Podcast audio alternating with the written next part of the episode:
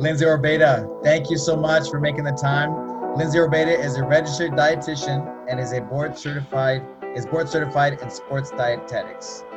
She works as an exercise physiologist at the University of California in San Francisco, where she performs human exercise testing for clinical research. A lifelong athlete, Lindsay was a collegiate swimmer, raced full-length Ironmans, triathlons, and is now an avid surfer. She has also followed a strict ketogenic diet for the last two years and has launched her own pad- podcast called The Keto Dietitian. Thank you so much for making the time. Thank you so much for hanging out on a Sunday. I appreciate it. I'm really honored, Alberto. Thanks for having me. Yeah. Where, where are you from, uh, Lindsay? I'm from Southern Cali. Southern California? Yeah. And now? It, San Diego, yeah, it's where I went. It's like I'm an alumni of SDSU, but came to the Bay Area about 13 years ago. Wow. Okay. Don't so think you I'll leave. Okay. So you grew up in San Diego, but live in, in, in the Bay Area. Almost. Southern California is where I was born and raised. Yeah, or Santa Barbara. But yeah, Southern California for up until college and then and then I made my way to San Francisco. Yeah. Awesome.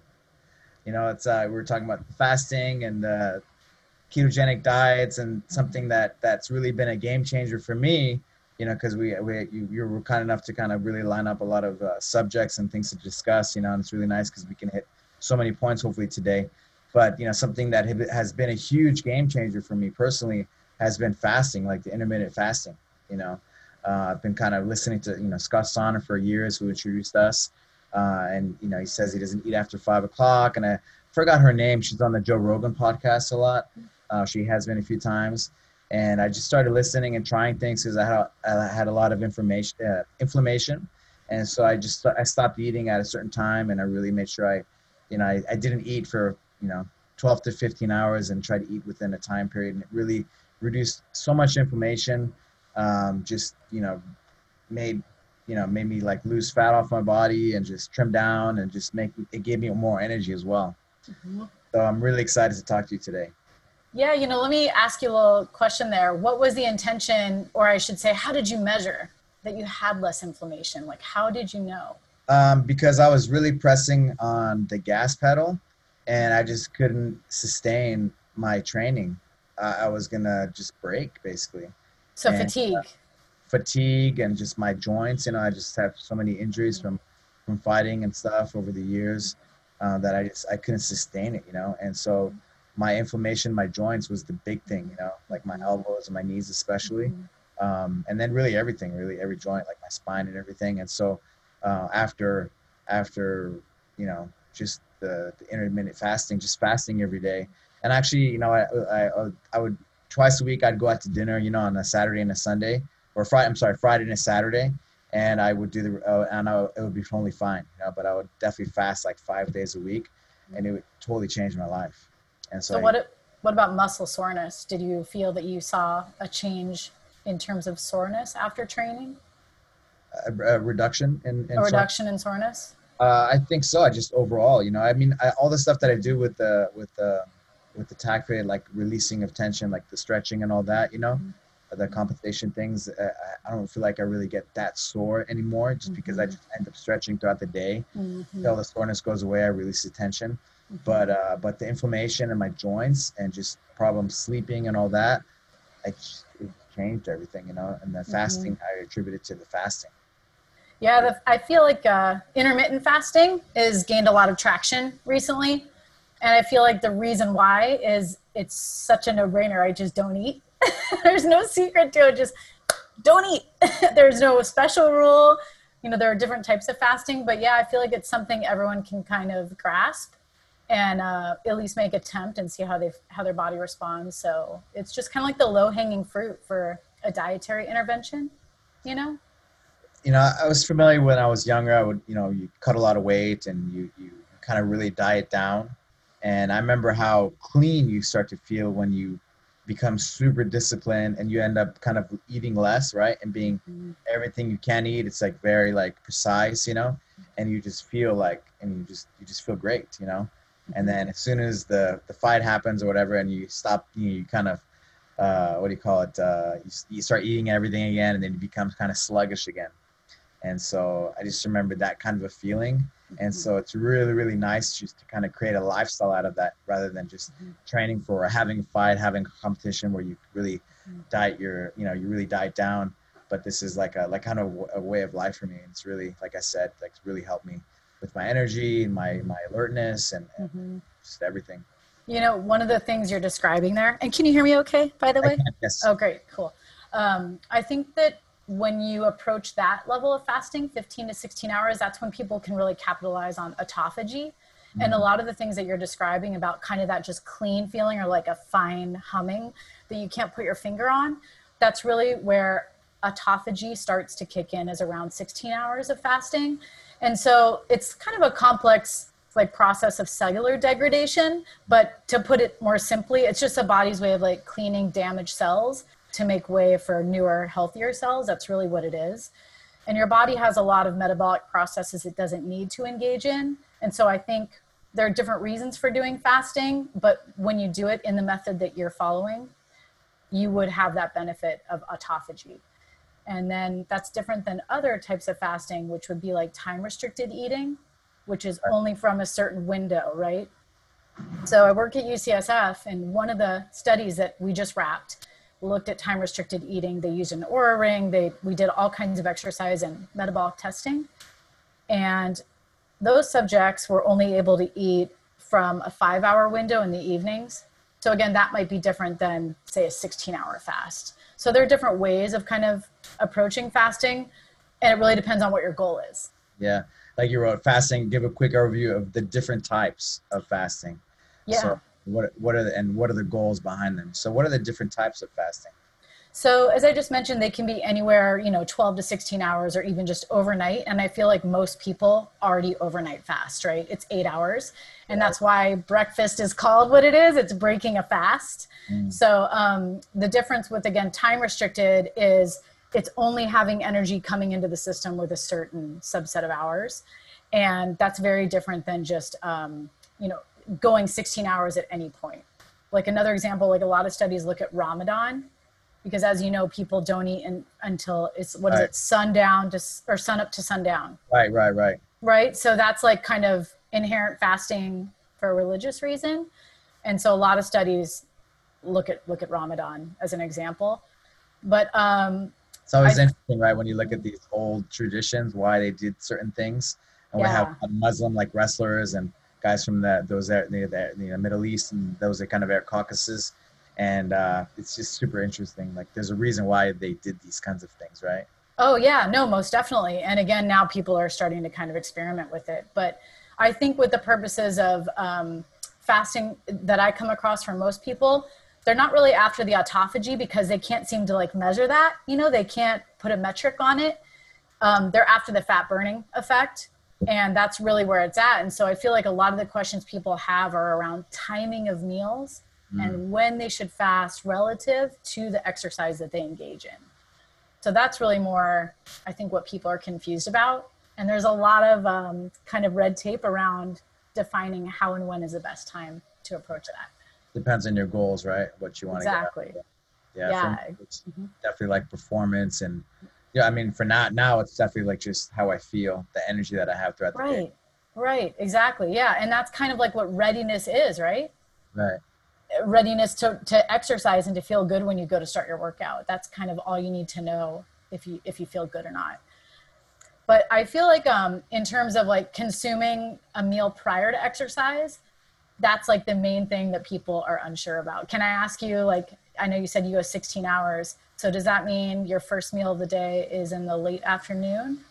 Um, you know, actually, I do better with breakfast. Oh, And so I have, a, I have a, one of my really close friend black belts. He actually does better eating um, dinner, like late, you know, eating dinner and then Mhm. not eating till afternoon. But I really do better eating breakfast in the morning, like having Mhm. a big breakfast, Mhm. and then not having dinner in the evening. So that's interesting. And I feel like um, I had those questions too. Like, what if you just go a long period of time midday without eating? Does that change the benefit of that augmented fat burning? And the answer is it does. So maybe we could dive into that. There's actually, I looked at seven different studies because I was trying to find exercise protocols that could apply to everybody from walking to like jogging to racing, just because they're all types of athletes or activities. So, yeah, do you want to dive into those? I would love to. I would love to. I'm okay. All, all right. I'll try to. I'll try to keep up. And I'll ask I'll, if I don't understand the terminology. I'll just you know ask on it what that means. Oh, that means I'm not doing my job. So I'll try to try to keep it accessible. That's the goal, right? Um, so the first paper, they actually looked at just walking, which is so easy. Most people are healthy enough to do that. And it was walking for an hour, either before or after a standardized breakfast. So they're looking at first meal of the day. Mm. And basically they were monitoring how much fat versus carbohydrate are people burning um, during the exercise, the walking, and after. And so everyone fasted overnight. They did a 12 hour fast and then only the group that ate the meal before they walked um, was found to have the, the, problem, the blunted fat burning. Mm. So what they found is that whole body, like 24 hour fat burning, and what they call that in literature is oxidation. Oxidation is the burning of a fuel, right? So whole body fat burning was significantly higher only when walking was done fasted. Hmm if people had eaten breakfast prior to the walk, it really impaired the ability to burn fat during the walking. And in fact, for the rest of the day. So the difference was really due to what the change was in the fuel being used during the walking, not for the rest of the day. And this was cool because they actually followed people after they ate lunch and they were still able to measure energy expenditure. And they found that it was really attributed to what was happening during the walking. And all of the studies seem to support exactly that finding. So, so you know, eating eating before eating before you exercise or, or move blunts like the fat burning component. Yes, and it doesn't mean that you don't burn fat at all. That's not what I'm saying. I'm saying that people who fast because they want to benefit of augmented, increased fat burning, mm-hmm. they're not going to be able to take advantage of that if they eat before they exercise, specifically breakfast, eh, first meal in the morning. We'll get into lunch and dinner because I know you talked about your method is that you kind of need something in the morning. Yeah. And you have a long midday fast, and you might do your training and then you'll go eat. So that that's kind of down the road. We'll we'll talk that. Yeah, but, for my, my routine is I have I have a breakfast. So like I have a breakfast. I drink my water and I have my little routine with that and then and then I do my breakfast, and then I have because I get up early depending on the day, um, so I, I don't eat eat till probably like seven eight, you know. Okay. I have I have a lunch, you know, and mm-hmm. once I started kind of eating less, right, having just a breakfast and a lunch, it really makes you appreciate like everything you put in your body, and so yeah. you want to put good things in your body because you're not eating as much. So that was another thing that I found. Like you don't mess around, you know, because yeah, you're, you're paying better attention to it. You're not just kind of grazing as the day goes by and losing inventory of what goes in your body, right? You're actually like focused on preparing yourself something that's helpful. Yes, yes, for sure. Yeah, it has that that nice benefit to it. Um, well, I want to address exactly what you're doing. So the next study is actually um, a good kind of representation of that. They they looked at whole body fat burning over the course of an entire day, depending on if people ate breakfast and then exercised, or if they ate lunch and exercise or if they ate dinner and exercise. They three different um, protocols. Mm. And so what they did is they had men that cycled at a moderate intensity, and it was either again before or after the meal. And then on the um, the fourth day, they repeated this experiment with no exercise at all. So how did they go about this? How do you know what you're using as a fuel for four days? You actually have people eat, sleep, and exercise in a metabolic chamber. So these poor guys had to go into this chamber and chill out for four days and live out their lives while they were their CO2 was being collected. And that mm. sounds kind of far out, but it's exactly what we do at my exercise lab. We don't have a chamber, but we do indirect calorimetry, and that tells us exactly what fuel someone is burning in real time, wow. whether they're exercising or sitting at rest. So a lot of people come in, you know, just like Joe Schmo off the street. He wants to know how many calories do I burn at rest? Because he wants to know where his energy balance is for like weight loss or what have you. Mm-hmm. So yeah, we do these tests all the time. And um, the main finding was that exercise was only capable of, again, enhancing that fat burning if it was performed after the overnight fast. Mm. There were no differences if people fasted midday and then exercise after like a late lunch or even a even a late dinner. Mm. So it really has to happen in the morning is is what we keep seeing. Interesting. So I need to stop eating breakfast and make sure I get a TACFit tra- training in before that, right? the thing is, you have to look at weigh out the benefits, right? If you're a person that just feels better overall with something in the tank, then no, by all means, like fuel your body, you know. And again, it just depends on how how great your desire is mm. to increase fat. It's only going to increase fat during the workout. It's not like it's going to, you know, have you in a hyper metabolic state all day. It's just for the workout going to improve that. Got you. Yeah. Um, and how how how fast? Um, uh, I'll stay on, we'll stay on topic, but how how quick should I should I be eating after the the workout, or what's what's the best? What's the best? Actually, we we are going to get to that. Um, and and I, I let me answer your question. Let me table that because I feel like it'll streamline in a moment here. But I want to ask you something, Alberto. So, have you ever tried skipping breakfast and fasting through like two, three, four o'clock in the evening? In, in the afternoon, yes, yes. Mm-hmm. Okay. So, mm-hmm. did you feel that you ever had low blood sugar? Or, I did. Mm-hmm. Okay, that's what's really tough, and that's what we found in the study I just talked about in my lab for the time restricted eating. And my boyfriend does it too, and he has a hard time. Like, well, had a hard time at first with the low blood sugar, right?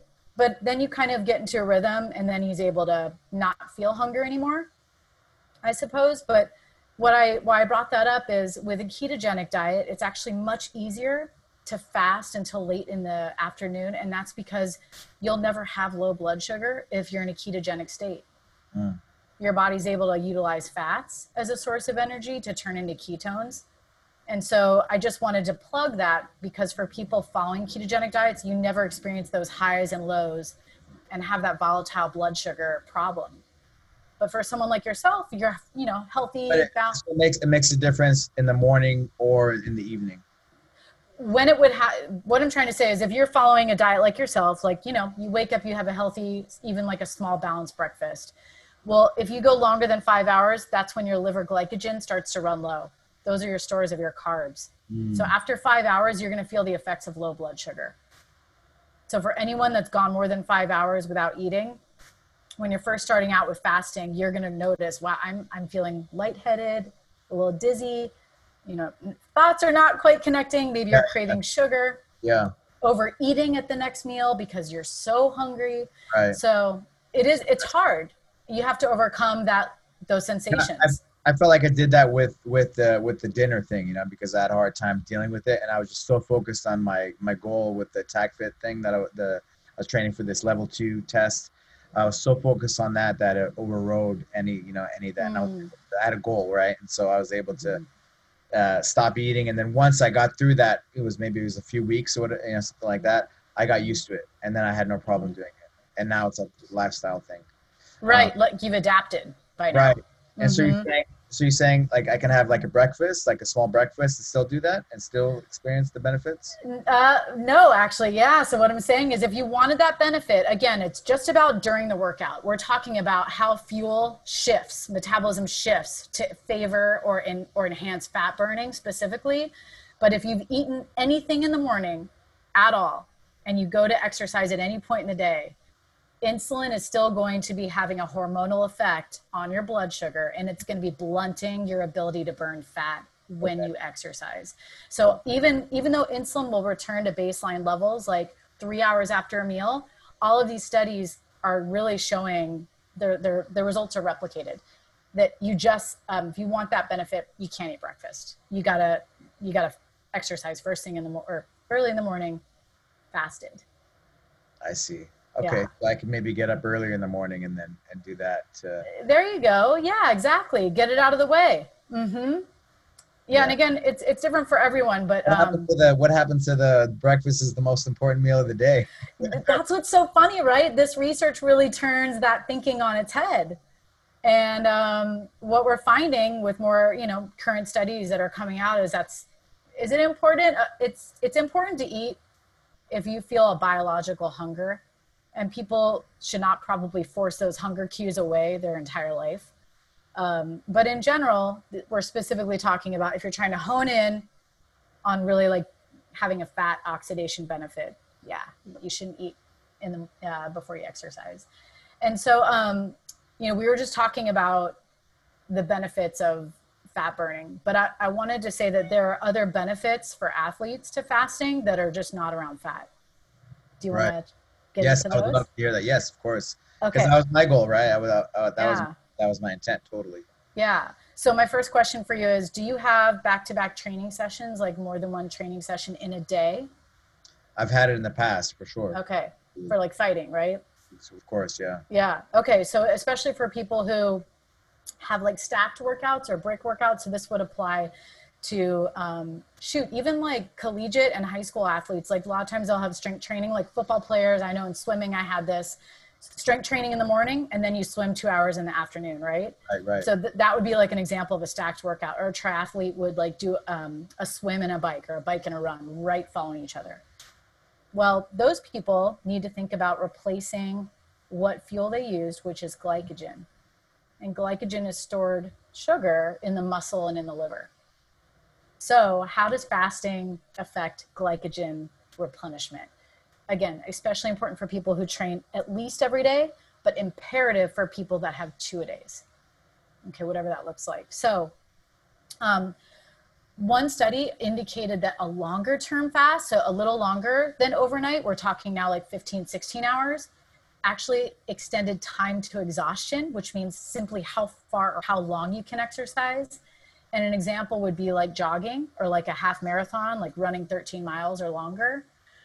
And the other thing it did is spare glycogen stores. So um, the first study, it's it was done in rats, but bear with me. So rats were either fed or fasted for 24 hours, and then they ran till exhaustion, and they ran at a good clip, like 70% of their max effort. And again, that's not a race pace. I'm not talking about people that are sprinting and going like like racing. This is just like a good clip, but something you can maintain for two hours. And they did this till exhaustion. And what they found was that the muscle glycogen was significantly higher in the fasted rats compared to rats that had eaten. Even though the rats that were fasted ran significantly longer. Hmm. So that seems counterintuitive, doesn't it? It does. At first, you're thinking, how is it that you've nothing in the tank and you're able to run longer, number one?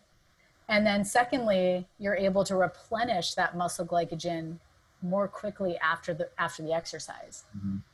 And so, I had to ask, like, why was that an effect for muscle glycogen sparing? And really, there's just like a greater mobilization of fat and dependence on fat that's happening during the exercise. So again, that's why probably you fast to some degree because you want again, you, people always want to burn some body fat, right? And that's a reason they do it, and that's exactly what happens when you have um, no glycogen or very little glycogen. Your body is forced to start utilizing fat as long as exercise is moderate. But as soon as you like shift up toward higher intensity, that totally changes the question and the effect. I just I can't you know when you when you would diet I'm, I'm just going back in time with my competition competing and Mhm. you know fasting and really dieting down because you have to you know cut a lot of weight for for for fights and things like that Mhm. and I remember like kind of being a little more aggressive and being definitely on edge and stuff um, um, and you know that would say because your testosterone is getting you know your hormones are you know are, to be able to hunt and to be able to you know kill prey if you know if you're hungry and things like that is how does that make how does that play into into those those those uh those factors fasting? Um, let me think about that. Well, the only hormones I can think of are growth hormone, right? Which is overnight, something that's going to be really elevated in deep sleep cycles. That's where you get your growth hormone. But again, in the daytime, the hormone that's constantly up and down is insulin.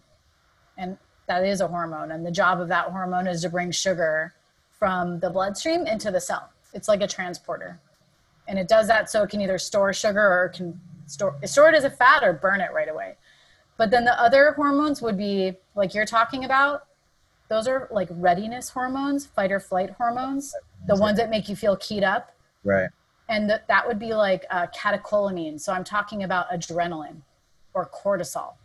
Yeah, stress. all of all of these change through there's a rhythm and a cycle of all of these hormones that are either high at night or high in the day and they go in accordance to usually circadian rhythm or in a response to a meal but when you start exercising that's really when epinephrine which is like a hormone is also going to stimulate the breakdown of fat so cortisol is also involved in that and those are hormones and they drive cellular processes. They drive what they de- um, determine what fuel you're going to utilize. So hormones are incredibly powerful, like cellular mediators. And in your case, I mean, that's I've never felt like that. I maybe I felt like that before a race, right, where your body is just in a catabolic mode. It's getting ready to break everything down, any fuel.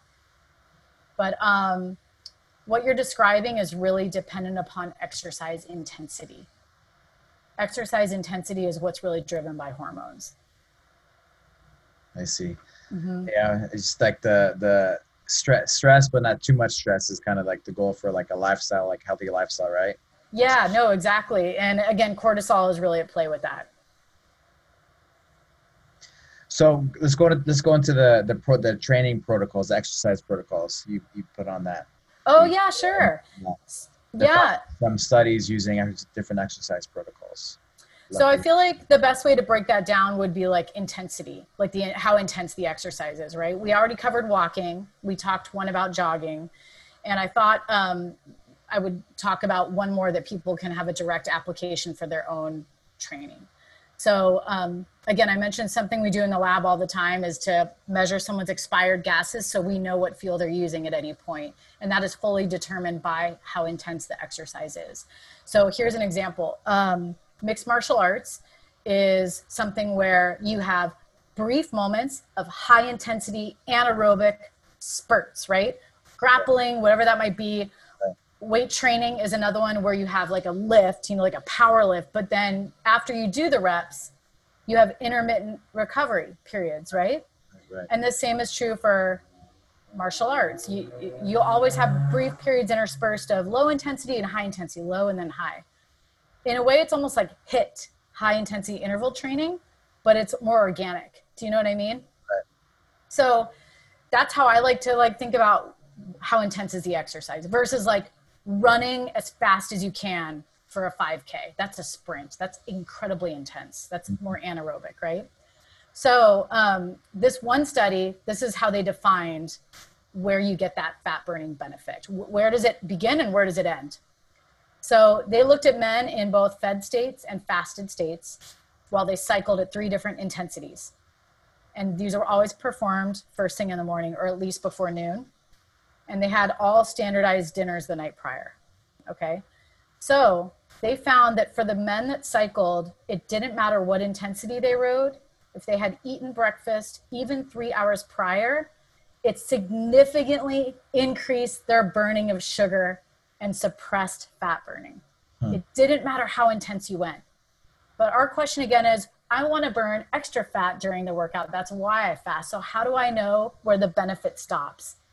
How intensely does that benefit have a ceiling? And so the clincher is that the exact threshold for where fat burning is no longer enhanced is at 59% of maximal effort. That's what all these studies found. 59, no greater than 70%. And the way they define that in research is VO2 max. But a much easier way of looking at that is a percentage of maximal effort. So let me kind of back it up. Have you ever monitored your heart rate on the mat? On the mat, uh, not so much on the mat, but in the tack we always take our heart rate, you know?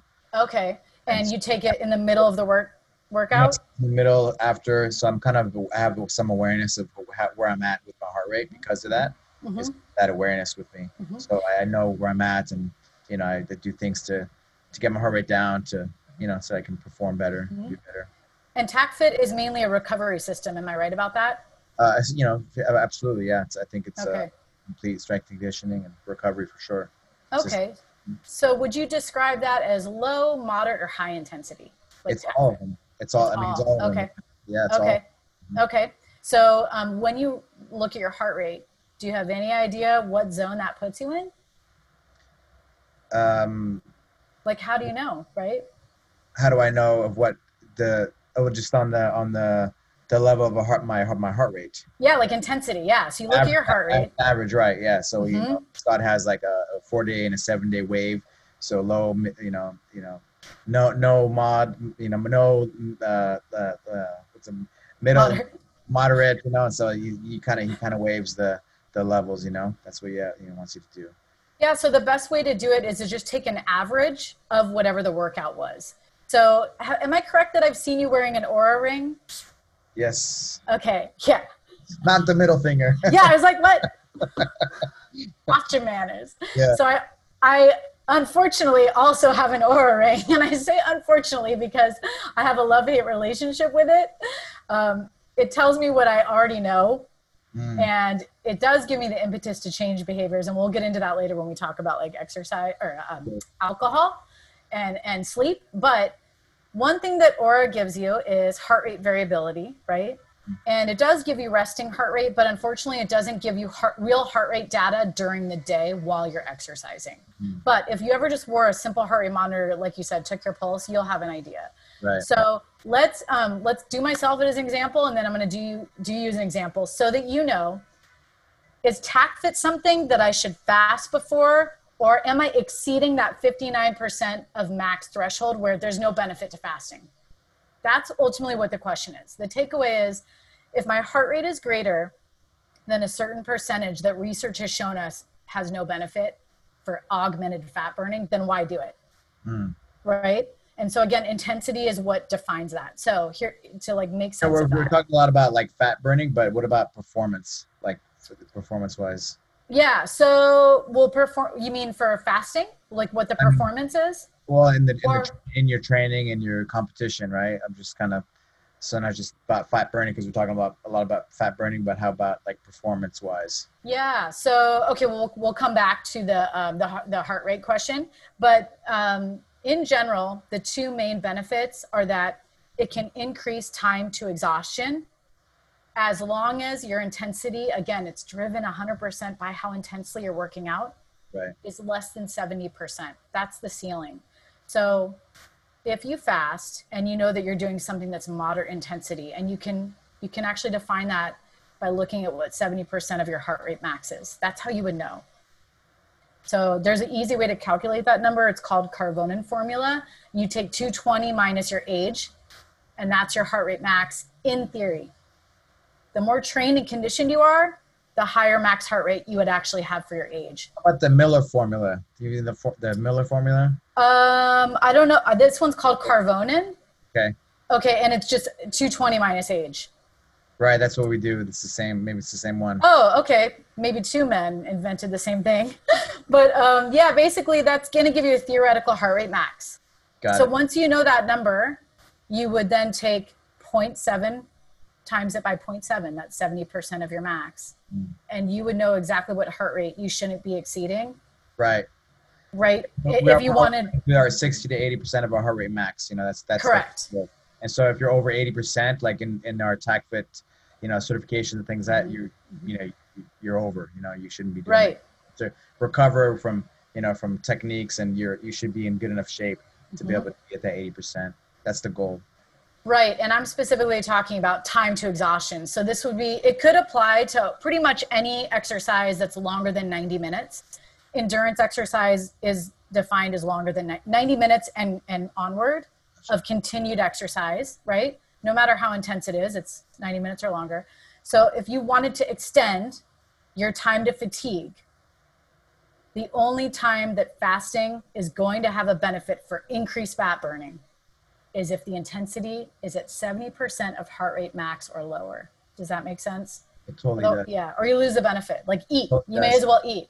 i can give you an example of i did crossfit you know there was Mm-hmm. no TACFit you know so i did crossfit and i would listen to scott and he would talk about you know what the the four day wave and the seven day wave and you know i'm very competitive and so they they have this the leaderboard you know and i would try to be number one and i would go in there with the intent of taking it easy but you all want to be number one and so i would kill myself and yes i got in good shape but it was sustainable and i ended up kind of i feel like even gaining uh like kind of fat and stuff from like the excess stress Mm. there's too much stress right so i totally get that Yeah, so really again, it's just you have to ask yourself like first you have a have to have a way to monitor how intensely you're exercising, right? Whatever it is that you do. Once you have a handle on that, which you said like, okay, I pretty much know what my heart rate is in a TACFit session. After you know that, then take a look and again, that magical number for fat burning was all the way down to like 59% of max. That's not very much. it's pretty low. But again, VO2 max doesn't quite correlate with heart rate. So I want to I want to tell you an exact way to to know. Okay, there's a linear relationship with VO2 max and heart rate, but you can do it with simple math. So I can do it with myself, and then we can even do it with your, as long as you mind telling everyone how old you are. Yeah, for sure. okay, so um, basically you start with 220 minus your age. Mm-hmm. Okay, and then using myself, I'm 43. And so that would make my theoretical heart rate max um, 177 beats per minute. But look how nerdy this is. What? Can you see this? Yes. This is a graph of my VO2 max. And we do this in my lab. I did it, it's a running protocol. You, it took like 18 minutes until you can literally no longer keep your legs under you. Wow. And you have a tube, you're collecting expired gases. And the reason I show you this is because I found out what my true heart rate max is. It's actually 192. Hmm. So I just told you that 177 is what that formula tells me I should max out at. But I can get it up to 192. So the hmm. more conditioned you are, the higher your heart rate you can sustain, right? At hmm. max. So anyhow, now I know it's it's 192. So for me to find out what 59% of that threshold is, you have to take 75% of heart rate max. So here's what I'm saying. I would take 192 times 0.75, and that gives me 146 beats.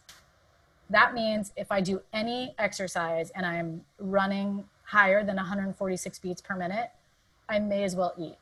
There's no further benefit. So it's just like a clear line in the sand. And that's what research is so cool is it informs you with like a ceiling of like if you want to benefit from something, do it right.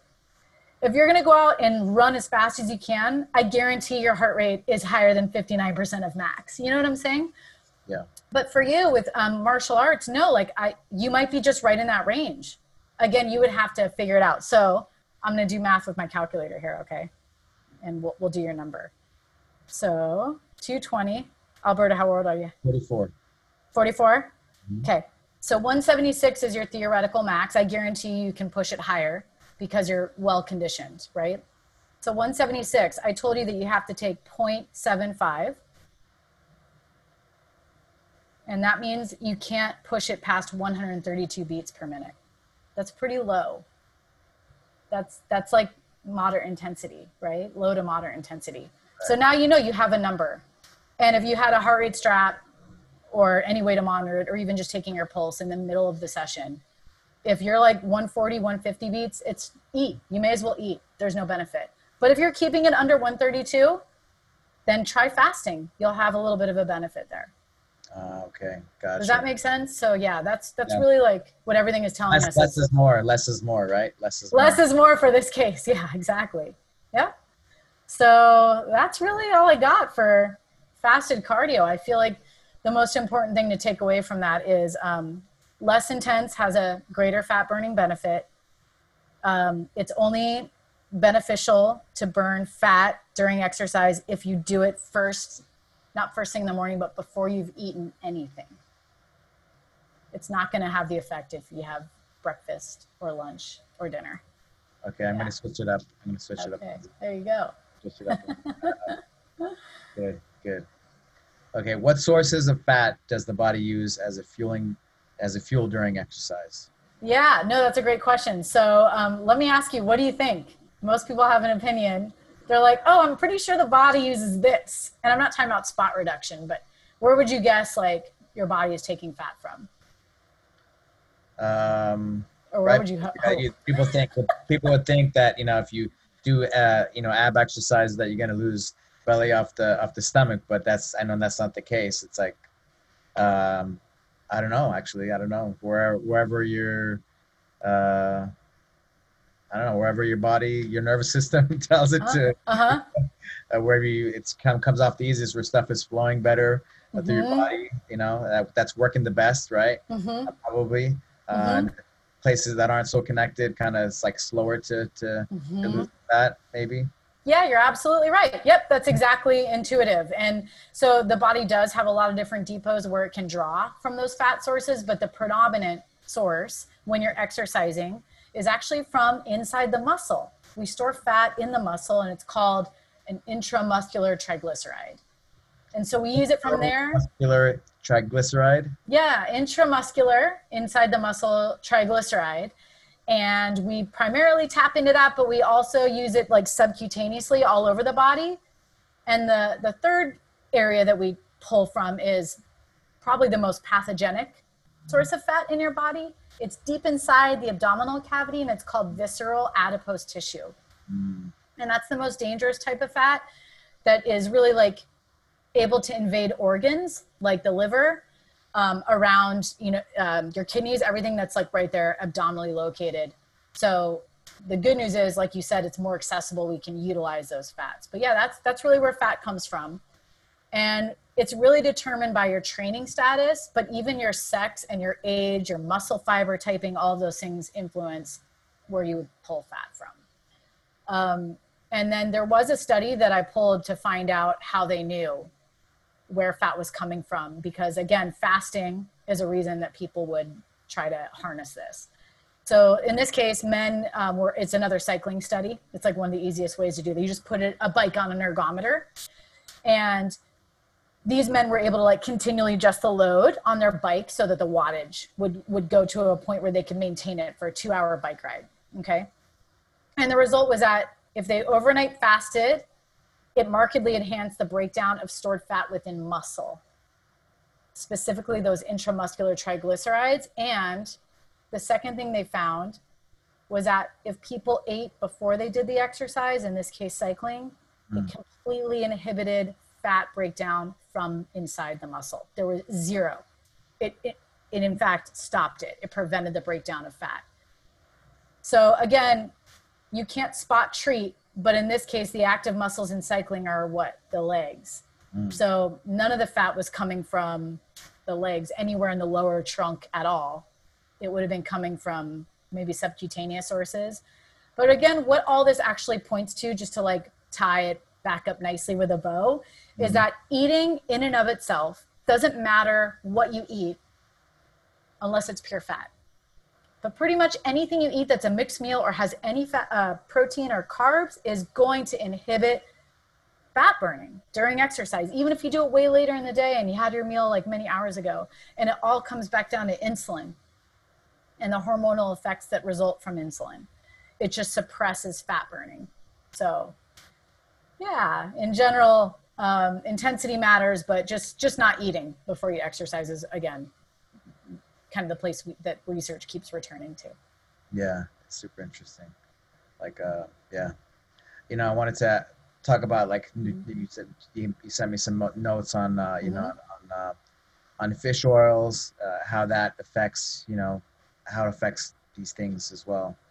Yeah, no, actually, that's a nice tie-in because that's also a fat, right? And we're talking about fat. Well, eating fats also has um, a great effect on your body, and it depends on what type of fat. And what you're talking about, fish oil, those are essential fats. Essential So, before we dive into that, let me ask you: Do you take omega-3 fatty acids or fish oil? You know, I, I was heavily doing it when I was intensely in, intensively training to Mhm. for recovery, trying to really do everything I could do to recover and to not have the inflammation. That was the inflammation was the big Mhm. thing, right? That I was dealing with. Mhm. Um, and so I did, and it's, it's a game changer. And I remember, I remember because I was I did a protocol with Scott like over you know 10 years ago 15 years ago i don't remember what it was now but you know it, like i remember my fingernails my hair everything started to kind of grow and increase and feel better so Mhm. uh, so i have yes absolutely i remember I, I would you know if i'd get a cut or something too i would bleed more because i was taking oh, yep. Yeah, that's exactly correct. yeah and so, So, I'd always take even more than i was supposed to and i would just i would feel the difference i would totally feel the difference Yeah, no, what you just described are the two most well-known benefits of taking fish oil or omega-3 fats, which I'll like discuss how those break down. Um, but the first thing you said is it's a vasodilator. It opens up all the vessels in the body, and it also decreases um, clotting. So if you do, like you said, if you got a cut, you would just bleed like a hemophiliac. Yeah, that's because it reduces clotting, which is good if you're concerned for stroke risk, Mm. right? You don't want a clot to form, and a lot of people are at high risk for having a stroke or a heart attack. So fish oil is the other thing you just said, a powerful food-based anti-inflammatory. So it does both. You, you totally hit those on the head. And before we dive down that hole too much, I want to just give people an idea of what are these fats, omega 3s, right? That's important just in case anyone's like, I don't know what that is in my diet. Um, I already said fish oil, but it's not just fish oil, it's any fatty fish. So primarily um, salmon, Mm. trout, and tuna. And it also includes um, certain nuts and seeds. So walnuts, flax, hemp, and pumpkin seeds are all omega 3 essential fats. We cannot make them in the body, we have to get them in the diet. Interesting. And then when you look at omega 9s, omega 9 fats, you may have some of these too in your body. They're similar to omega 3s in what they do. Those are avocados, uh, olives, olive oil, but also like a lot of the nuts I didn't mention, like almonds, macadamias, pistachios, I think pecans That's omega nine. omega 9 fatty acids exactly so they're in the same class and the reason i lump all those foods i just listed together is because of what they do or don't do for inflammation Mm. so when you eat fats in your diet they either turn on or turn off inflammation so i'll give you another example um, do you in your diet have a lot of corn or soybean oil by chance or do you eat processed foods that you think might have those You know, I uh, I'll tell you. I don't know if I, I, I did share with you uh, when we talked a few weeks back about um, multiple sclerosis. Mhm. So I'm very hypersensitive to things that cause me inflammation as well. Mhm. and so I definitely stay away from like soy. Like I don't do soy sauce, any of those kinds of uh, those things. Um, and corn, I'm okay with corn I, if I have just a little bit of it. You know, Mhm. I'm okay with corn. Mhm. So I do have corn. I like the way it tastes. Yeah, it's delicious. Corn on the cob, yeah. Corn on the cob, yeah, no problem. Corn chips. Yeah, Yeah, no, I mean, these are all things like people are like, I don't eat those. Oh, wait. Everything in a package is made from corn or soybean oil. right, right. Anything processed, 100%, it's got that in it. Um, salad dressings, things that you would think are healthy, Right, right? right. Soy sauce, yeah, that. Yeah, no, totally. And so, and soy, like soy is in almost everything too. And in fact, what we're feeding to the animals we eat is corn and soy too now, including fish. Fish are now being engineered and able to tolerate corn and soy. Like farmed fish, they're eating corn and soy. Yeah. So, like, it's not just what you eat, it's what you eat eats. You know? So, the, Yeah. the whole food chain. But back to why I asked you that the main benefit for people, anyone, whether you're an athlete or not, from omega 3s is that they probably are eating too many omega 6s, which are corn and soybean and vegetable oils that are not olive oil, not avocado oil. So, all of these vegetable oils are pro inflammatory. They're the opposite of, Omega sixes. yeah. So, it's that ratio that we've fallen out of balance with. And it's how to go about addressing that imbalance between the omega 3 and the omega 6 that's just out of whack, right? Um, and so again like how, how is that working in the body because i want to go back to what you talked about with um, anti-inflammation right so all the fats that we eat in our diet no matter what kind they are again i told you they either turn on or off inflammation and the reason they do that is because they actually make prostaglandins and those are hormone like chemicals that are really powerful they travel in the blood like hormones and they're created in all of our cells and they drive like a huge number of cellular processes. Mm. Um, another form of prostaglandins that pe- some people have heard of, they're called eicosanoids. Anyway, they're, they're inflammatory mediators, right? And so omega 3 and 9 fats make series 1 prostaglandins. And what those do is they're anti inflammatory, they improve insulin sensitivity, they, sup- they actually suppress insulin, hmm. they reduce allergies. So people, even with like seasonal allergies, Right. they lower blood pressure. Remember, I told you that they're like vasoconstrictors. Right. Fish oil is a, it opens up or vasodilates um, a vasoconstrictor tightens down or clamps down on blood pressure. Fish oil opens the vascular system. And that would be another reason why people can bleed more easily too. But in general, most people have hypertension, high blood pressure. Fish oil has been shown to lower that. It also um, eases asthma because asthma is an inflammatory condition because the bronchioles become constricted. So, um, aside from those inflammatory situations, it would also help alleviate depression, uh, attention deficit disorders, even PMS for women. So, um, fish oil is incredible. And there is a mountain of evidence in the last decade that just supports So fish oil, fish oil is, is omega three. it is omega 3, exactly. And there are many different kinds of omega 3s, some that are absolute crap, Right. and some that are pharmaceutical grade, and that's a whole nother conversation. But I invite your users or your listeners to write you in, and we can put out a blast of what would be considered pharmaceutical grade and how you know you're getting a good supplement. There are ways to tell. where do you where, where where do you recommend? Where do you recommend to? Uh, well, I like two or three of the brands that are out there, and again, they're all pharmaceutical grade. And one of them is called Quell, and that's made by Douglas Laboratories. So Quell is a great product by Douglas Labs. Another one, it's with Q. a, a Q, yep, Q U E L L, uh huh. And the thing is, you have to have a doctor or a dietitian actually prescribe it. You can only get any Douglas Lab supplements because they are pharmaceutical grade. Okay. Um, the two that you don't have to, that you can pull off a grocery shelf, is um, Nordic Naturals. They make a really high omega 3. Um, DHA and EPA, those are the two types of omega 3 fats.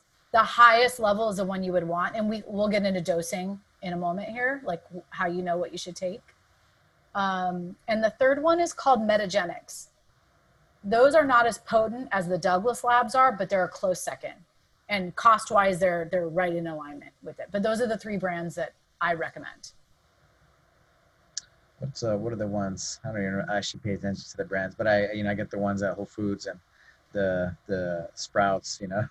well whole foods and What- what's the sprouts What's the well? Yeah, there's a lot of different brands, right? But the, Uh-huh. the I, I in the the bottle the bottle ones the the ones that you have to refrigerate after opening instead of the pills. What's the yeah two? okay well one way you can do a simple test to know if it's truly an omega-3 fatty acid would be to the little gel caps you can take a little pin prick like a safety pin poke it squeeze it out onto a plate leave it in the freezer overnight. If it at all turns cloudy or opaque and Uh-huh. it freezes it's full of crap and fillers. Like they probably are putting other lipids in there or even omega-6s but you don't want omega 6 we're getting plenty of that in the diet from the vegetable oils we just talked about. So Right. it should stay clear or like slightly yellow but basically clear not opaque and it should stay liquid and that's how you in that's one quick test but there are many other ways and it involves looking at different um, labels and third party certifications that would be on the label of the product itself What are some third party um, certifications? one is called like CGMPs, current good manufacturing practices. That would either be on the label. Um, if it said third party verified and it showed who regulated it, that would be another way to look. And again, if these companies are paying for that, you better believe it's going to be on the label, right? So, but really, I only recommend those three brands to be quite honest. And I don't rep any of them. But yeah, Douglas Labs, um, Nordic Naturals, and Metagenics have Metag- the best. Yeah. Nordic Nordic Nordic Labs. That's can you get that? Where can you get? Can you get yeah, that? anywhere. Pretty Yeah. much online, Amazon. And I don't recommend buying some of these on Amazon because sometimes it's like off label um, providers. So if you ever see those three brands cheaper, Mm, it's best to always go direct to the source. The supplement industry is so heavily deregulated mm. that you already don't know what you're getting unless it's been third party verified. And so uh, those brands are reputable, but I always buy directly from the source. Like Nordic Naturals, I won't buy it at a pharmacy. I will go to the website. Yeah, I won't go to Amazon either. Anyone can like copy the label and make any product. That's how terrible the supplement industry is in the United States. Yeah. What about in Europe? They have much more oversight. for for labeling for supplements. Yeah, absolutely. America's the worst. Like in terms of FDA, FDA is uh, FDA is food and drugs, not Okay. supplements. okay. It's not regulated by FDA. Right, exactly. So it's really like as a consumer, you have to be your own watchdog. And though at the worst, you're urinating it out. At at the well, on the worst end, you're wasting money. You're not storing or utilizing these supplements, right? Because you they're not really what they claim to be. Right. So it's either a waste of money, it doesn't do what it says, or there's just no therapeutic benefit. There's no measurable change.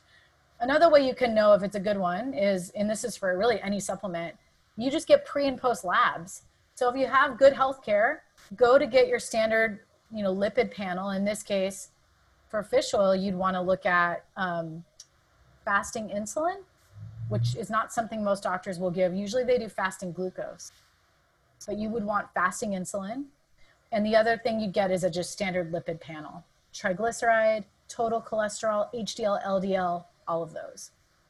And what fish oil can do is lower your LDLs and it changes the ratio of triglyceride to HDLs.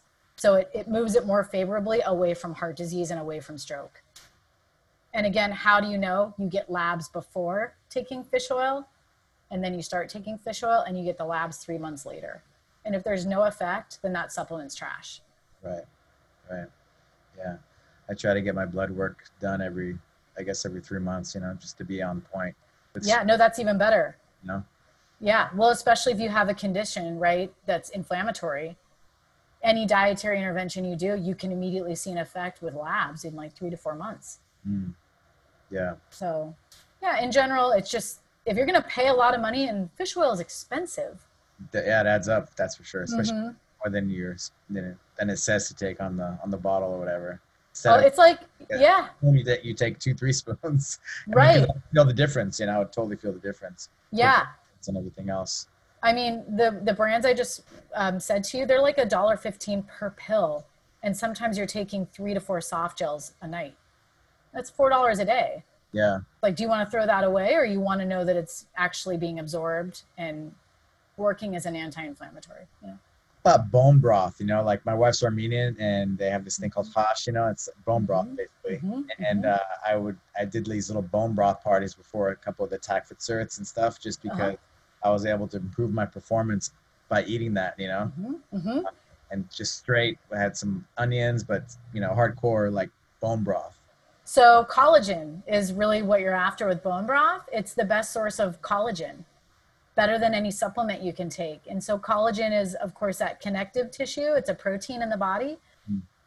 And there's so much mixed reviews on collagen in terms of it being bioavailable, meaning well absorbed by the body. And the one great way to get it is to drink it from bone broth because that is from an animal, from the bones, from the marrow. There's, it's not been like reduced down to a powder, heated up. Like, yeah, it, they, you know exactly what type of collagen. There are three different types, and your body absorbs some better than others. I think it's type two. But bone broth is a safe way. You know what it is. There's no question as to like what it is you're putting in your body. So yeah, no. Um, another great um, thing that's in bone broth is just like fats, right? Fats, Sometimes, right. So- yeah. So it's full of nutrients, and on top of it, you're going to get a good dose of collagen. So that's in fact the only way I ever recommend people to get um, collagen. Yeah, is bone broth. But you you're onto something. Yeah, I would feel I would I had to do like a lot of pull ups and stuff, to like strength things, and I just felt stronger. Totally. Interesting. Yeah, yeah, yeah. I don't know. I'm not sure. I mean, there's a there's sodium. It's like a good source of sodium for keto diets. I always recommend bone broth for that. Mm. But um, heart, yeah, heart healthy source of fat and the collagen. Those are the main benefits. How about CoQ-enzyme 10? CoQ10, I don't know a lot about. Um, I know that it's supposed to enhance recovery. Isn't that what it's supposed to do? Or like, It's supposed to give you energy or energy to the cells, right? Something like that. So what I know about CoQ10 is it's involved in metabolism in the mitochondria. The mitochondria is like the powerhouse of Mhm. of every cell. And CoQ10 is one of the enzymes that helps turn foods into fuel, but it doesn't directly give energy. It can't. it's an enzyme, it's a coenzyme. The only things that can give people direct energy carbohydrate, fat, protein, ketones, water. Water is actually a byproduct, not, not a fuel.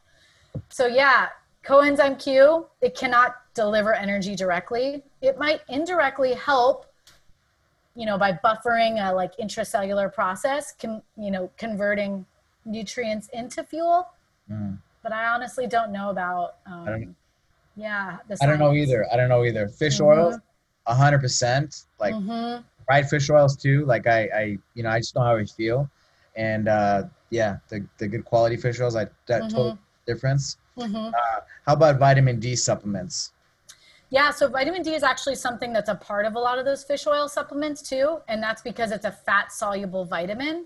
And vitamin D is needed to absorb fat in the small intestine. So you'll often see those two together, by the way, and that's a good thing.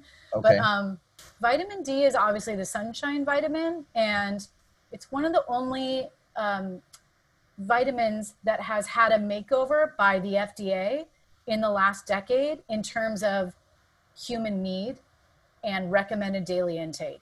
Vitamin D got, like I said, kind of a makeover because what we were realizing is that most Americans, anyway, are deficient or low in vitamin D. Mm. And um, I can't imagine what the pandemic has done to people's vitamin D stores because we're indoors more. And um, yeah, the fires, the wildfires took the, the sun out of the sky in Northern California for a week. I was feeling the effects of that. Southern California as well, yeah. oh my God. Oregon too, I guess, right? So Coast, yeah, I think. Yeah, no, definitely. Um, vitamin D has huge implications in two areas, and that's um, immunity.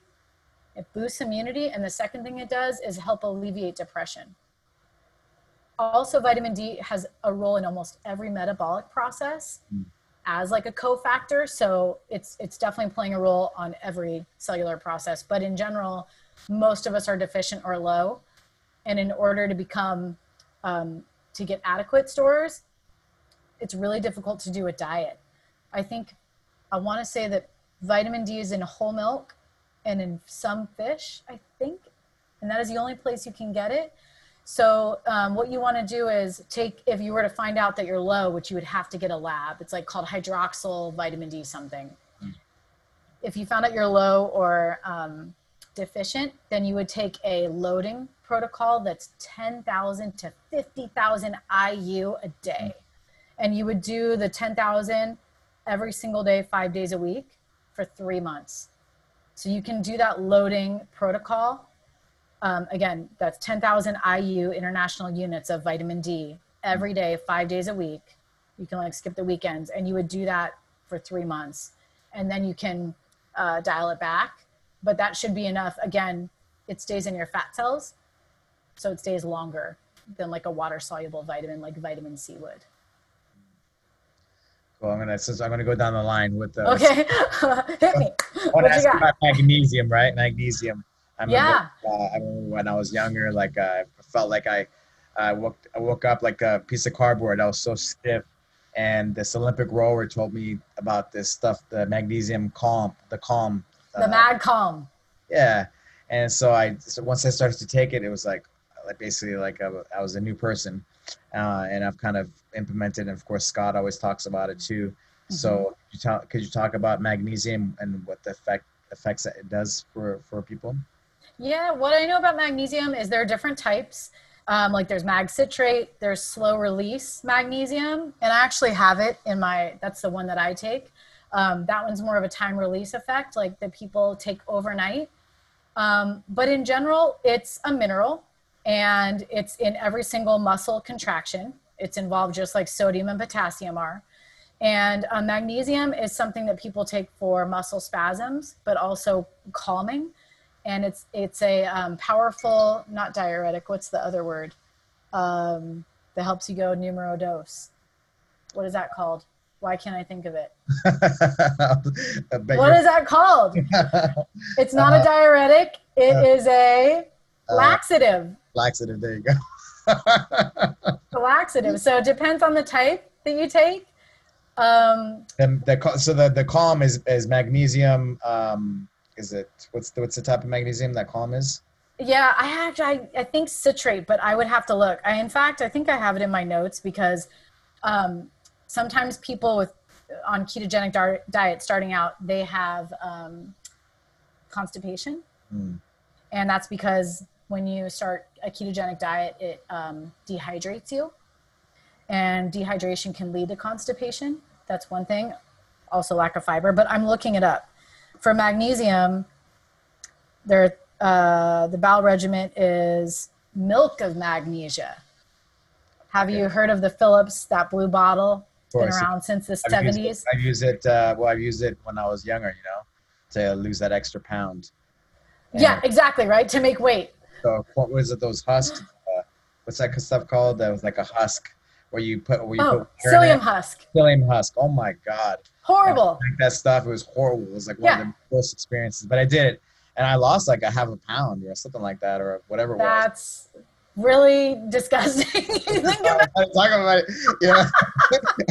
like half a pound of what? oh my god you know it's, it's just disgusting going on going in you know but it's it's just crazy you know what you do uh-huh. when you when you have to cut that weight you know that Oh yeah. pound or a pound will change your life you know Yeah, Yeah. you don't care if it's water weight or fecal weight. You're like, just let's let's Uh, make weight. you feel great after you know um so well, in that case, it's uh, milk and magnesia, and I I honestly can't remember what form that's in. I'd have to look, but um, like I it's just kind of like it's kind of like a it's like sharp tasting when you, it's like a like a shot almost you know right that it tastes like a weird minty. right right right Ah, it's not good. It's not great, but I um, know, like Walgreens or one of those the farm the, the yeah, exactly and it can be habit forming so you don't want to do a lot of it but again like it so i guess to back to I your why- question I don't know why somebody want to, want to keep taking that. no you don't no and it's That's only for people.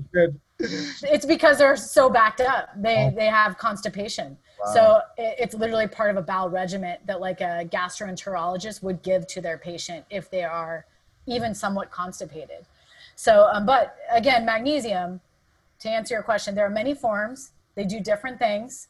Um, usually they're bound to a salt. So that changes the way that it works like mechanistically um, but i think i covered all the things that it does right? So it's like anywhere from re- reducing muscle cramps Right. to like allegedly helping um, alleviate muscle soreness. It unfortunately didn't work that way for me. That's why i started taking it. I thought oh i have such bad doms delayed onset muscle soreness. Will this help me. It didn't. But what it does do is it's a powerful laxative. So, you know, it helps you have a nice bowel movement in the morning, and that's great. Like, again, slow release mag is what I'm talking about right now, the SRT. I think it would help me sleep too. You know, hmm uh, like the calm. It would help Yeah, exactly. Yeah. too. And And what's crazy too is uh, like uh, if I ever eat bad or whatever, I would yeah, like a little tricks, little tricks that I could do is like I would I could do the calm, you know, after, or even the fish oils. Take take a bunch of fish oils and then you know, yeah. Yeah, water. exactly. You know, it's like it never happened almost. Yeah, no, I really think um, magnesium and fish oil; those are those are the worthwhile supplements. Like, I think that everyone should be taking those. I, they're perfectly safe. There are only benefits from them, and again, the form of magnesium matters. But other than that, no, those are completely safe, and um, those are the only, one of the only two supplements I recommend. Nice. Yeah, yeah. How about electrolytes? You know, electrolytes. So it depends on what your needs are, but most people, as long as they're drinking eight ounces of water eight times a day, like that's kind of the general, and that's not what everybody needs. It depends on how active you are. You're not gonna be worried about electrolyte disturbances unless you're doing repeated bouts of exercise in the heat. So your kidneys regulate electrolyte balance better than any supplement that you would ever need to take. Like that's what those organs do. They have an absolute tight control over that. And people always think like I need to be having extra sodium. No, you don't. You just need to be drinking more water and thinking about hydration. So um, for the general population, you do not need an electrolyte at all. Right. Again, if you're someone who is training in the heat, Right. Right. right? Um, more than an hour and a half each day, you are losing a lot more sweat. And if you're if you're an endurance athlete and you're um, outdoors training longer than that, you would start needing to look into replenishing sodium and potassium. Right. But honestly, the other electrolytes you don't really need to worry about. It's just mainly sodium, potassium. Calcium is lost. It's like such nominal amounts by the body, as well as magnesium. And the way that someone would know if they're a heavy sweater is by looking at their clothing after a, a workout session, and you can actually see salt encrusted on your clothing. You know what I'm talking about? Uh, yep, I totally do. Yeah. So um, that would be a time that you would ask yourself, okay, maybe I'm losing too much sodium and I need to uh, supplement with like half a teaspoon of sea salt with two glasses of water. But it really isn't anything that crazy. Yeah, there's a as an Emergen-C, the Emergen-C company that had the little packets, and it was a potassium electrolyte one. Yeah. And that was a total game changer for me once that because I would feel like low energy, and I would put that in whatever, even the wa- the water, and I you know, and it was I would totally feel like I would it'd bring me back to life. Yeah, no, I think um, the the Emergen-Cs they have more than just potassium. I think they've got sodium, potassium, and like an array of vitamins and minerals in there, don't they? Uh, I'm not sure, but I would get the the electrolyte electrolyte Ah, one. you know, Okay, yeah. I mean, maybe potassium or whatever it had, you know, like you're saying. Yeah, and the thing is, like, because your kidneys do such a good job, you don't want to mess with just one mineral. So to only supplement with a great load of potassium is a bad idea, right? You can like go about it with like thinking about what's in your diet and leafy greens and like rich colorful vegetables are going to have a lot of potassium and potassium is in almost every food to be quite honest um, so you don't want to mess with just one uh, you you really just would want to look at sodium and potassium. So an electrolyte that just has those two, or just like I said, supplementing with a little extra sodium. And by little, I'm talking about one fourth to one half teaspoon only of sea salt in about 16 to 32 ounces of water is plenty. And um, people that would need electrolyte replacement, 100% across the board, is anyone on a ketogenic diet for the first three months? Those are people that definitely need to look into especially replacing sodium and possibly potassium. And the reason for that is because when you lose all that carbohydrate which is glycogen your insulin levels drop and insulin tells uh, uh, the kidneys to excrete sodium to, to lose salt. So your body is losing salt and your body is losing water it's losing both so it's not only dehydrated but it is in a hyponatremic state, low salt. So in those cases, you would have, in fact, I experienced this horribly. I almost fainted under a barbell. Oh no way. When I first went keto, um, I had to have my friend like pick me up off the floor in the gym. And it was because I wasn't taking sodium supplementation seriously. So for those people, for sure, think about it. But honestly, the general person, even that's like physically active and not excessively sweating outdoors, just drink water. you know, you mentioned the, the the greens and stuff, and I feel like that's a game changer for me. I make, sure I eat, you know, lots of uh, greens, like organic greens. I really feel the difference with that. Uh, that you know, when you were talking about the magnesium and all that, like, why don't you, like they should just be eating like a lot of greens with their meats and all their their those proteins, right? Yeah, exactly. A healthy, balanced meal where you have an array of those phytochemicals, minerals, and vitamins. And you're going to get that if you have a well varied diet, you know, with like a healthy source of protein, like a deck of cards, you have a, a hard, healthy fat with it, whether that's olive oil you cooked with or what that looks like. And then, yeah, like two cups of veggies with every meal. Right. And you can't go wrong with that. You're probably going to cover your bases. Nice. One of the things you, you you wrote me as well is like protein, like as an athlete, like the Yeah. type when when when you should have protein, you know, Mhm. after training, you know, before you know what what what's what do you recommend for you know building mass and for the guys and what whatever their goals are, just for over just overall health. hmm So in ge- um, no, that's a great question because you see a lot of those guys like drinking a bro shake either during or after uh, weight training. At least I still see it, and I was like, "How is this still a thing?" I'm not sure. I, I have it subconsciously built like in my head, even you know after I lift weights, and I'm like, okay, I got to eat some protein because it was so many years of doing that that Mhm. it's kind of in there. So I want to hear your thoughts on that. well, yeah, exactly. It's just kind of um, something that's become a pattern for for strength training athletes. Yeah. athletes. And um, so consuming protein prior to strength training won't help. Let's just say that, but it won't hurt either. And when you look at robust studies, like peer-reviewed studies, they show that having um, protein 45 minutes before your training session can augment the uptake of amino acids to muscles um, to the same degree if you ate protein afterward. So that's for before a workout, right? But the but the one thing that research is certain about is the recovery window after exercise. So what the golden rule of thumb is that I tell everyone as a dietitian, within 30 minutes of the end of your training session, whatever it might be. Okay, and some people need protein more than others. I'm not talking about I walked for an hour. I need protein within 30 minutes. Um, if you walked, you don't need anything.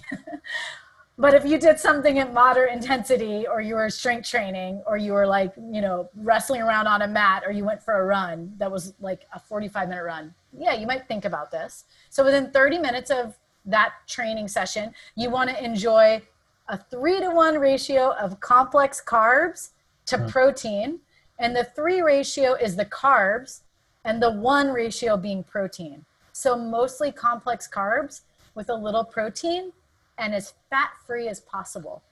That's the one finicky rule mm. about fat when it comes to recovery. And the reason is this fat slows down the release of everything else you ate with it into the blood.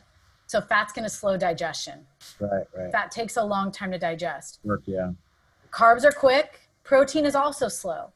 But that magical ratio, three to one ratio with mostly carb and some protein and no fat, is what's been shown to rapidly replenish muscle glycogen. Right. And it has to be done when the muscle is hungry for it 30 minutes after. If you wait an hour, your ability to um, resynthesize glycogen in the muscle drops in half. So if right. you wait an hour and a half, like you're like, oh, I'll just eat dinner, you know, tonight. Your muscles are not even sensitive to to uh, the nutrients at that point. You got to do it within half an hour yeah that makes that makes sense. That's my instincts are right. After i mean all the years you, you know like i got to eat right after you lift lift weight or yeah. training, yeah. training hard. Not so much jiu-jitsu but especially after lifting weights. Yep. I feel like i got to eat you know within the next probably 30 minutes or so. Yeah. extremely hungry and you know. Yeah there's an an enzyme that's really active during that time and that's the reason for it. It's called glycogen synthase and it's just super sensitive to bringing all the sugar back into the cell so it can store it for the next day. So if you're someone that trains every single day, you need to be thinking about glycogen replacement, which means bring a snack with you to your training session so that you can consume it because the next day you'll be happy you did that. So you have glycogen to to use, right? Nice to hear that from you. Like I know like bodybuilders have been doing this for years and Mm-hmm. I know my instincts of what I should be doing right after I, uh, I lift weights, but even after working out, after training, like martial arts, it's that what I should, what I should be mm-hmm. doing, eating. So that thank you for. Yeah, yeah, absolutely. No, you're pretty intuitive with that. And again, it's really about you don't have to go and have you know 50 gram protein shake. Again, it should be mostly what you lost, which is carbohydrate from the glycogen store. So it has to have a little bit of carb, a little bit of protein, can I give you an example of my favorite one that's super easy? Yes. Fat free chocolate milk. Fat free chocolate milk. Yeah, like it sounds like a seventh grade like kids food, but honestly, that's one of the easiest things. And another thing you could do would be one slice of like low carb bread with a piece of turkey in it. One slice, like it sounds so boring, but it's whole foods. Mm. You don't have to invest in these crazy supplements. Right. You can just have a slice of bread, like Ezekiel high protein, low carb bread with a slice of turkey or sure. even add mustard. That's fat free. So those are easy things. Um, have you heard of those chips called Beanitos? I think so. Yeah, I think so. They're they're made from black and pinto beans. Mm. So they taste delicious. They're high in starch and they've got that three to one ratio. And they're not fat free, but they're pretty close. So you could eat like 10, like a big handful, like 10 chips, Beanitos. And that's another super easy, throw it in your gym bag eat it within 30 minutes and hydrate after workout. But those are some real life examples of like awesome. how how you restore glycogen. Yeah. Awesome. Love it. Love it. So I wanted to make sure I we talk about your podcast and how that started for you. You know, oh, okay. You're a keto dietitian, you know. Yeah. And how that how that came alive and how that why that how that started. You know, Alberto. a, got a Um, got a nice post today that I read, just on. oh yeah. yeah. So yeah. That was um, from the heart what i said because i was thinking about it and um, i think we're all having to adapt in the covid times and so for me the best way to adapt is to learn and grow because otherwise i feel like i'm laying down and passively dying i can't just take this as it comes like there's too much change you know there's been change in my workplace i was furloughed for like two months um, all my colleagues moved on. I'm working alone at UCSF for the last couple months. It's been a lot of change personally and professionally. And I thought, I feel best when I'm learning and being able to communicate that with other people. And it's not all about what we're talking about today, biohacking.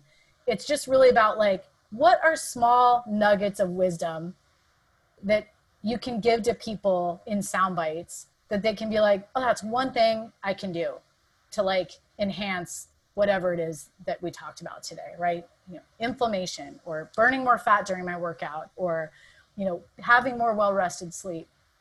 So I thought I wanted to talk about an area that is really, I feel like, a niche that people aren't talking about, which is research. What is research showing about ketogenic diets? Because everybody's latching onto it as a fad diet for, for weight loss but in truth, Alberto, there are so many incredible implications for disease reversal, like diabetes, heart disease, um, NASH, the NASH diet, like non alcoholic fatty liver. Ketogenic diets are honestly getting traction about disease prevention. And I'm so glad that that tide is turning because for me, I'm able to share that with people. So, like, let me ask you a question. If you go through your Instagram feed and you see anything about keto, what is it that you're seeing? What are the images you see, or what is the content like, about? know, it's like bro, bro, bros, you know, like a lot of, you know, you know, body, you know, lift, like, you mm-hmm. know, you know, buff guys, like just, you know, bro science kind of stuff, you know. So that's Mhm. the the general consensus consensus I get, you know. Um, yeah, Who did, uh, you know, big, bigger, stronger, faster was, uh, you know, he was one of the first guys that that documentary. And he was, he was he was he was one of the first people that talked about the keto, you know, the keto diet, and uh, you know, more and more people are doing it. Um, but uh, so I'm always just I, I'm open to to you know ideas and and I know that the fasting and and then I know like a lot of um, people like the Strong First. I know that some professionals they they do that diet and they've had great results with strength training and all kinds of performance things. You know, so uh, so that's what I've that's what I've heard. If I mean, if you look at Instagram, you know, that's a tricky question, right? Well, the, the reason I asked is no, I'm always curious how people um, associate the diet with, but what I, I can tell you what I saw, what I was inundated with when I went to go look Mm. is sweets that are ketogenic. Oh, here's a way to make a pie, an ice cream, a brownie, a cookie that's sugar free. And I'm like, or recipes, or you see weight loss transformations, but nobody's talking about the health benefits that you don't see on the outside that you can only measure internally with like labs or how you feel or your heart rate variability or recovery. All of those things are they're things internal that a person feels on the inside, but you might not see on the outside. And so it's more than skin deep. And I felt like I was kind of just like sick of uh, seeing all the propaganda for like these sweets. It's just like another way to give our body a sweet taste, even though there's no sugar. Right. I, I wanted to fill in a hole that I felt there was a need for, which is giving people valid facts Right. about the diet that are that are extend well beyond losing body fat. And so, how do you do that? You look at what science is telling us. And yeah, I just kind of felt like that was um, a niche that was missing uh, in the social, you know, social media scene. Um, I, I don't post recipes. I don't like tell you how to make something, you know, with, without sugar. I want to talk about what science is showing us and how that can benefit people's health in so many ways. So yeah, that's why I started it. Cool. Yeah. All that research and knowledge that you have to share with us. I appreciate it. I appreciate uh, you doing that. And then, of course, talking to me about all these things. Um, and you know, look forward. How many? You just started it, right? This this Mm-hmm. last these last few months. Yeah, I just launched it, I think July 4th. So, this with you, I'm, like I said, super humbled to be on your show and um, just talking to you. And uh, I feel like this is only my fourth episode, but no, I'm um, the more people that I meet in this space and the more people like you, like athletes that I'm exposed to, um, I'm hoping that this can grow out of that, just hearing what people's questions are about it. Great. So, yeah. looking looking forward to more knowledge and, and, and information to help to help you know to help myself of course but help help others as well so yeah. Thanks again. I appreciate it. making the time and and uh, looking forward to being being in touch with you Absolutely, Alberto. how can people find you Um, people can find me on my website, um, which is not the shortest website. oh my God, I don't even know what it is by heart. That's how bad it is. So bad. I need to like email it to you. But um, they can find me easily on Instagram. My Yeah. handle is the keto dietitian, and the way I it's spelled is the underscore keto underscore dietitian.